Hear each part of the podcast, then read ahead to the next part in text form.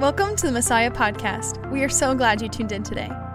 With the onset of COVID 19, the church has been flipped upside down and has entered into a rebuilding phase. So, we have turned to Nehemiah and the story of God's faithfulness through rebuilding the wall of Jerusalem to find hope.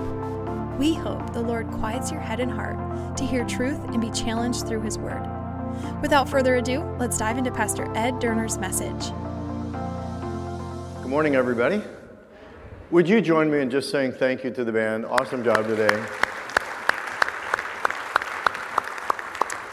Uh, grab a Bible and start turning over to Ephesians chapter 2. We're going to start there first, uh, and then after that, we're going to uh, go into Nehemiah as we continue our study in the book of Nehemiah. And uh, while you're turning to Ephesians, uh, I'll just uh, read to you a story that somebody sent to me that it might not make sense at the beginning of the message, but hopefully by the end of the message, you'll understand where it fits into our message today. So I heard about this man that called the church office. He said he wanted to speak to the head hog at the trough. The secretary was offended. I think their names were either Jackie or April. She said, If you mean the pastor, you're going to have to call him pastor, but you may not call him the head hog at the trough. He said, Well, fine. But I was thinking about making a $10,000 donation to your church. She said, Hang on. Porky just walked in. You'll understand later on as the message goes on as to why I thought that would fit and kind of cute to start out. I want to take you back to a time in your relationship with Christ when it was just beginning. And maybe you're sitting here this morning and you're like, I don't know if I really know Christ yet, and that's okay. Uh, I'm glad you're here, that you can begin to explore your relationship with Christ. But for those of us who are believers in Christ, there was a, probably a time in your life that your relationship with God became very real. There was a time that you probably looked at the scriptures, you heard something that it finally clicked, it finally made sense, and it was something that was newfound, almost like a new relationship that you were just like, oh my goodness. For me, that was in college. Uh, even though I grew up in the church, for me, it was in college when I, I uh, opened up the Word and I began to really understand for the first time. And I devoured the Word over the next three months, and I had to find out more about who God was. And I was on a hunt and a search in the scriptures. In fact, I can tell you that's why I'm here in front of you today, because at the end of those three months, I asked God if, if He was willing, could I spend the rest of my life helping people understand who Christ is and help them to understand this book better and how it applies in their life. And that's why I'm here today, because of what God did for me when I was in college in my room. So, we're going to start in the Word of God today because we're talking about in Nehemiah a, a newfound relationship. You might recall for the Israelites, they were banished, they were in Babylon, they were there because of their disobedience to God. They refused to follow the Word of God and they drifted away from, from the Word, they drifted away from their relationship with God, which is actually very common even today that there's a natural drift. You have to understand this. There's a natural drift away from God. It's almost like you're on a river and you're in an inner tube and you're just slowly drifting away from God. And if you do nothing, you will eventually get very, very far away from God.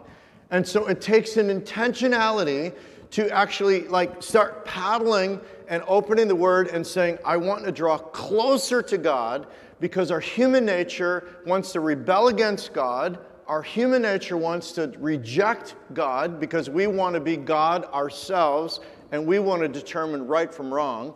And so there's this natural tension between us and God, and we're going to naturally drift away from God, doing our own thing, not wanting to be accountable to God. And so there's that, that paddling on a daily basis, praying, reading the word, and slowly you have to keep paddling back. And if you don't, you're going to find yourself very far from God. That's what happened to the Israelites. And where finally God said, If you're not going to come back, I'm going to banish you. And they were banished for 70 years in Babylon. And then God, through Nehemiah, um, called them back to Jerusalem. And uh, I'll just show you the map. This was um, a long trek, a very long journey from like Baghdad, and Babylon is just south of Baghdad. You can see uh, if you walk, it would take you 224 hours to walk nonstop to go from Baghdad to Jerusalem. And they made the journey back. Then you might recall they rebuilt the walls, they rebuilt the temple. That was the book of Ezra. Now, under Nehemiah, they rebuilt the walls. And it was the first time that the people of God actually could gather for worship. And I know we've talked about this. So let's start with Ephesians 2 first. And I want you to find verse 8. Because hopefully, at some point in your life, you came to understand this. For it is by grace you have been saved through faith. This is not from yourselves, it is the gift of God, not by works, so that no one can boast. In other words, we can take no credit for our salvation, zero. The only thing we can take credit for is drifting away from God, from sinning away from sinning against God, rebelling against God. And God, in His mercy, saved us, showed us grace, brought us into this relationship with Christ. And if you remember that, go back to that time when it happened in your life. How excited were you about this new relationship with Christ? And that's what you'll understand. Now you can go to Nehemiah uh, chapter 9, we're going to start in, you're going to understand that for the Israelites, it was a newfound faith. It was a new generation of believers in God. I don't want to say in Christ yet because this is before Christ, this is BC, but they were new believers that for the first time, unless you were over 70 years old, you had never gathered as a community of believers and now you gather together. You might recall a couple weeks ago, they listened to the Word of God for the first time and they wept because they had never listened to it in a community before. Then they followed the Word of God. They found out about this Feast of Weeks, meaning they're supposed to build these shelters on their roof and live in them for a week, reminding them of when they left from Egypt. And then last week, they were repenting of their sins and now we're going to go on. So, chapter 9, I want you to find verse 38.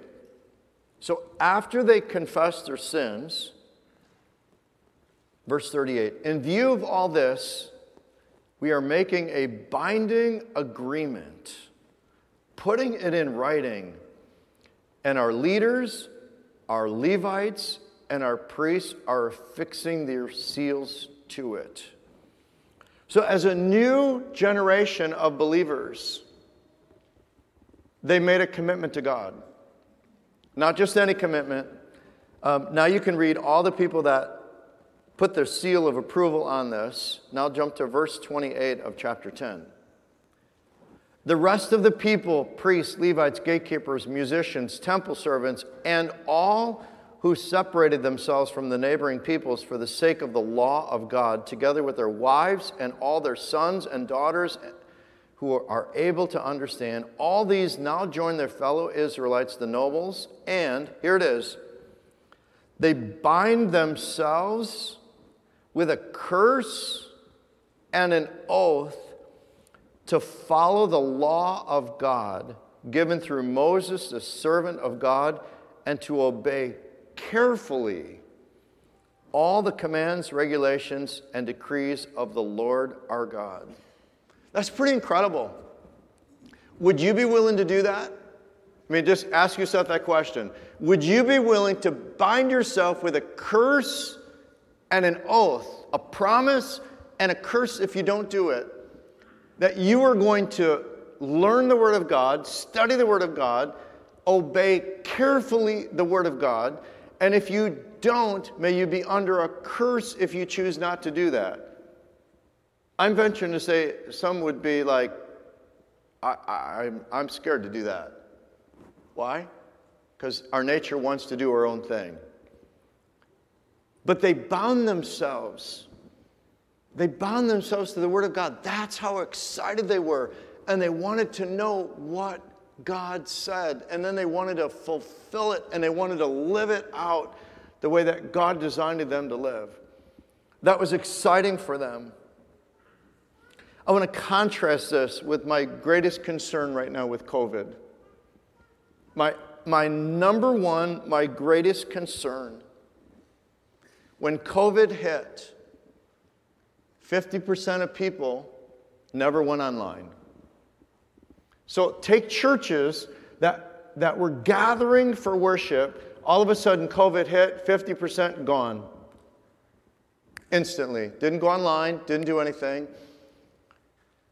Were they in, the, in their Bibles? The research says they were not. They just took a pause on God and studying God's Word. Of those who went online, 40% of them went somewhere else to a different church online. But here's my fear that's gonna you're gonna hear. We now have a famine in the younger generation. Because unless parents took on the responsibility to open the Bible up with their kids, their kids are getting no instruction in the Word of God. We have wonderful Wednesdays. It stopped. In March, we were done for the year. But is it going to happen this coming year? We don't know. There's usually about 150 kids, 175 kids. We know about 25% of them are churched. The other 75% are not churched. Now they are going to get, they were only getting one day a week, but now they might get zero coming from these unchurched households. What about those believers in Christ who say we're believers in Christ, but when COVID hit, we went into survival mode, but we didn't take the time to start instructing our kids in the Bible because we couldn't bring them on Sunday and say, hey, church, could you help me out here and instruct my kids in knowing who Christ is and modeling Christ and open up the Word and teach my kids the Word? Now they didn't have that on Sunday. We don't have that right now, which means if parents aren't doing it, then the kids aren't getting instruction in the Word of God. Our kids today, I mean, we're looking online. I mean, our kids today, with their parents, watching online, being instructed, at least listening to at least a message, are they, are they watching TV or watching other Bible teachers or online with us? Are parents doing something to make sure that their kids are hearing the Word of God? Because if not, we're going to see in the very near future we're going to see one of the greatest changes because kids won't have anything to go back to.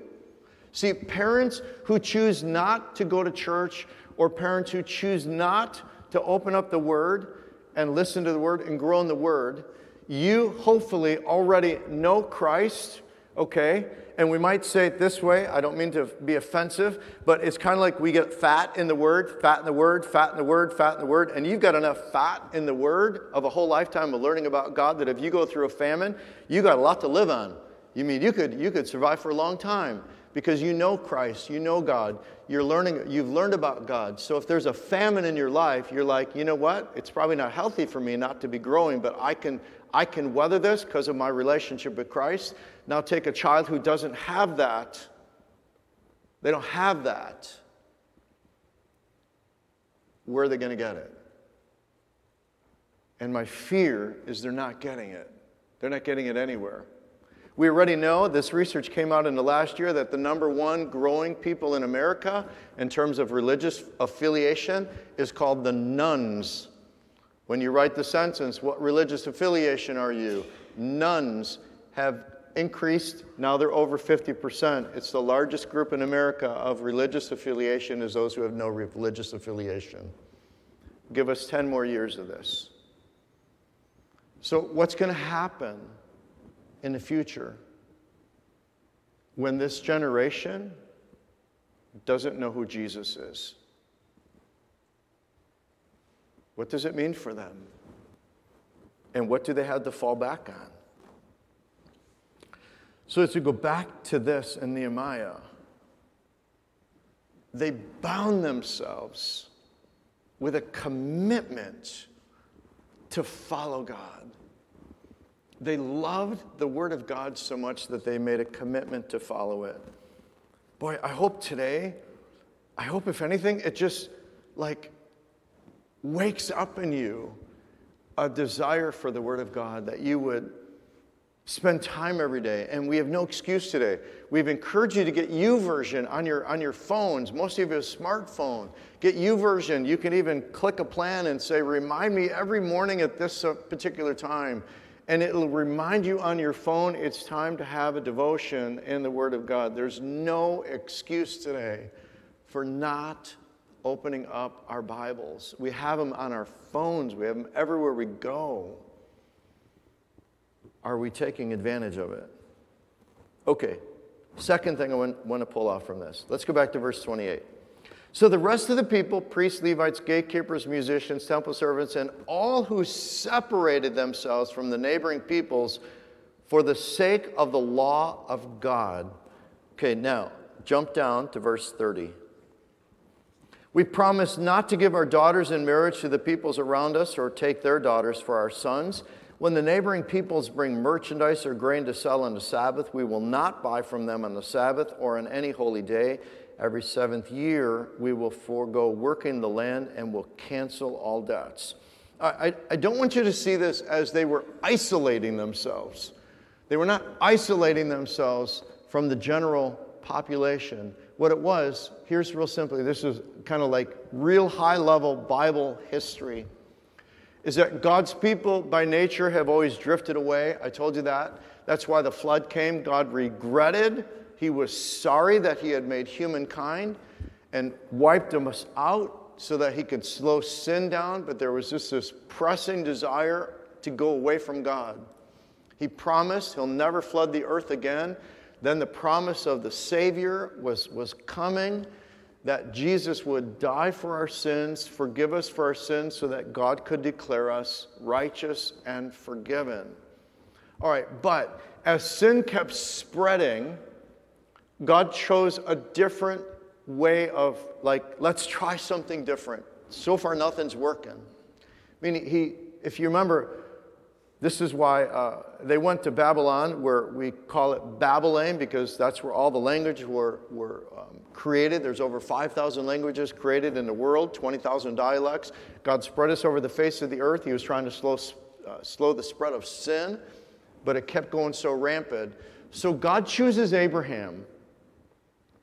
When He chose Abraham, very simply, it was for this reason that I will have a covenant and a promise with Abraham and his descendants, who we now call the Jewish people. That God said, Would you please, I'm begging you, I'm pleading with you, raise up your kids to know God. Teach them the Word of God. Teach them the Word of God. And that's, it was the same thing. He wanted them to know the Word of God. And so they were separating themselves willingly from the rest of the world to live differently. Now, today, the same concept is true of Christians. God has called you and I, as believers in Christ, to be different, not to isolate ourselves from others, but to not be like the rest of the world. God says in marriage, He said believers should never yoke themselves or bind themselves or get married to an unbeliever. Why? Because an unbeliever can take the heart of a believer and, and stray away from God. God's called believers in Christ to live differently. He's called us to follow the word, to love people, love God, love others, keep it simple. And He wants us to love others so deeply that, that the world would see they're different. Christians are different. They live by a different standard. They live by different measures. They live by different morals. They have a moral compass in their life that goes right back to God. That's what God is asking believers in Christ to be witnesses of Christ by the way that we live. So it was no different for the Jewish people that they were just saying, we're not going to intermarry with unbelievers. That's what this was about. And when these unbelievers come in on a Sabbath, and the Jews were instructed not to enter into any commerce on, a, on the Sabbath, that when these merchants who are unbelievers come in to sell their merchandise, that the believers would say, We're not going to violate the rule of God and the law of God, and we're not going to buy from them. We just won't do it. That's what this was about. It was a desire to live the way that God wanted them to live. Is it any different today that God says, don't stop meeting together? That believers take time on Sunday morning and say, I'm going to gather around the Word of God, I'm going to gather around communion, and I'm going to gather on the fellowship of other believers so I know I'm not alone in this world. That's the same thing. God's calling us out to follow Him. Okay, third thing I want you to see now. All right, verse 32. We assume the responsibility for carrying out the commands to give a third of a shekel each year for the service of the house of our God, for the bread set out on the table, for the regular grain offerings and burnt offerings, for the offerings on the Sabbaths at the new moon feasts and the appointed festivals, for the holy offerings, for sin offerings, to make atonement for Israel and all the duties of the house of our God. We, the priests, the Levites, and the people have cast lots to determine when each of our families is to bring to the house of our God at set times each year contributions of wood to burn in the altar of the Lord our God, as it is written in the law. A second time, we also assume responsibility for bringing to the house of the Lord each year the first fruits of our crops and of every fruit tree, as it is also written in the law. We will bring the firstborn of our sons and of our cattle, of our herds, and of our flocks to the house of our God, to the priests uh, ministering there. Moreover, we will bring to the storerooms of the house of our God, to the priests, the first of our ground meal, of our grain offerings, of the fruit of all our trees, and of our new wine and olive oil. And we will bring a tithe of our crops to the Levites, for it is the Levites who collect the tithes in all the towns where we work. A priest descended from Aaron is to accompany the Levites when they receive the tithes, and the Levites are to bring a tenth of the tithes up to the house of our God, to the storerooms of the treasury. The people of Israel, including the Levites, are to bring their contributions of grain, new wine, and olive oil to the storerooms where the articles for the sanctuary and for the ministering priests, the gatekeepers, and the musicians are also kept. We will not neglect the house of our God. Pretty incredible. Not only did they commit themselves to the Word of God, they also were reminded to be separating themselves the way the world lives to follow God. But now they were assuming the responsibility. I love that twice. They assumed the responsibility and said, We're going to give generously according to what God says. It wasn't something that you don't read in here that, oh, we have to do this. It was a desire. It was just like, wow, we've never gotten to do this before. That was pretty, pretty amazing. You know, remember when they lived in Babylon? Um, they weren't allowed to gather. There were no houses of worship. There was no way for them to contribute. And now, when they're gathered back in Israel, it's just like now they get the opportunity that they get to support the ministry and they get to support um, the house of God. We're, we're not going to neglect the house of God. And they got to do that willingly. Notice that they didn't bring leftovers. They didn't bring, like, yeah, I probably have a little left over. I could bring that. What you hear is that they looked at what they had and they said, We're going to bring the first to you, God. Why? Because we want God to be first. And you know what our, you know what our offerings are? It's an expression for us to say, God, I'm going to give the first to you, the best to you. I'm going to write that first check to you. Before I live on the rest, I want to write the first check to you. That's an expression of my love for you. It's incredible that they got to do this. It was just another expression. See, it starts with the word loving the Word of God. Why? Because it's through the Word of God that we get to know the author of the book.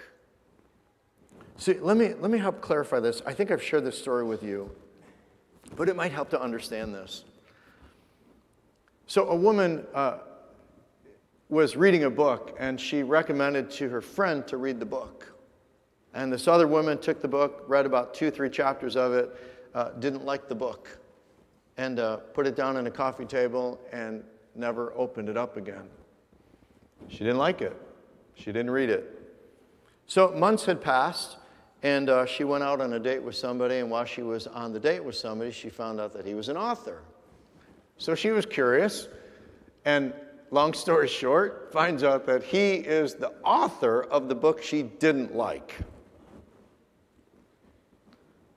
But she met the author. And she fell in love with the author. And then she went back and she devoured the book that the author had written.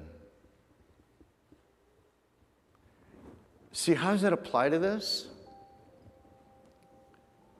When you read this, it's not should, better, have to, ought to, or God will be upset with you. That's not this book. The author of this book is God. Said, You want to know me? You want to know who I am?